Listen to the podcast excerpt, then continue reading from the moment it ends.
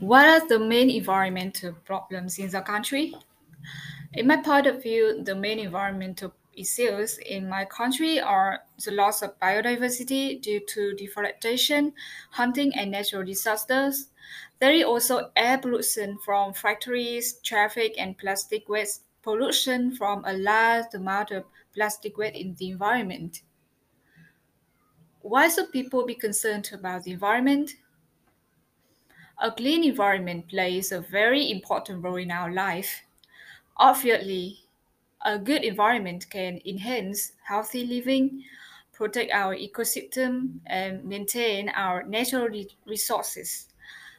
If we don't care about our environment, then we have tons of harmful impacts on our health, our and our surrounding ecosystem. How can people protect the environment? Well, there are many ways to protect the environment, such as edu- educating people's awareness about the bad consequence of environmental problems to our life, applying three R's, including reducing, reusing, and recycling, and finally, planting more trees to clean the air and help combat climate change.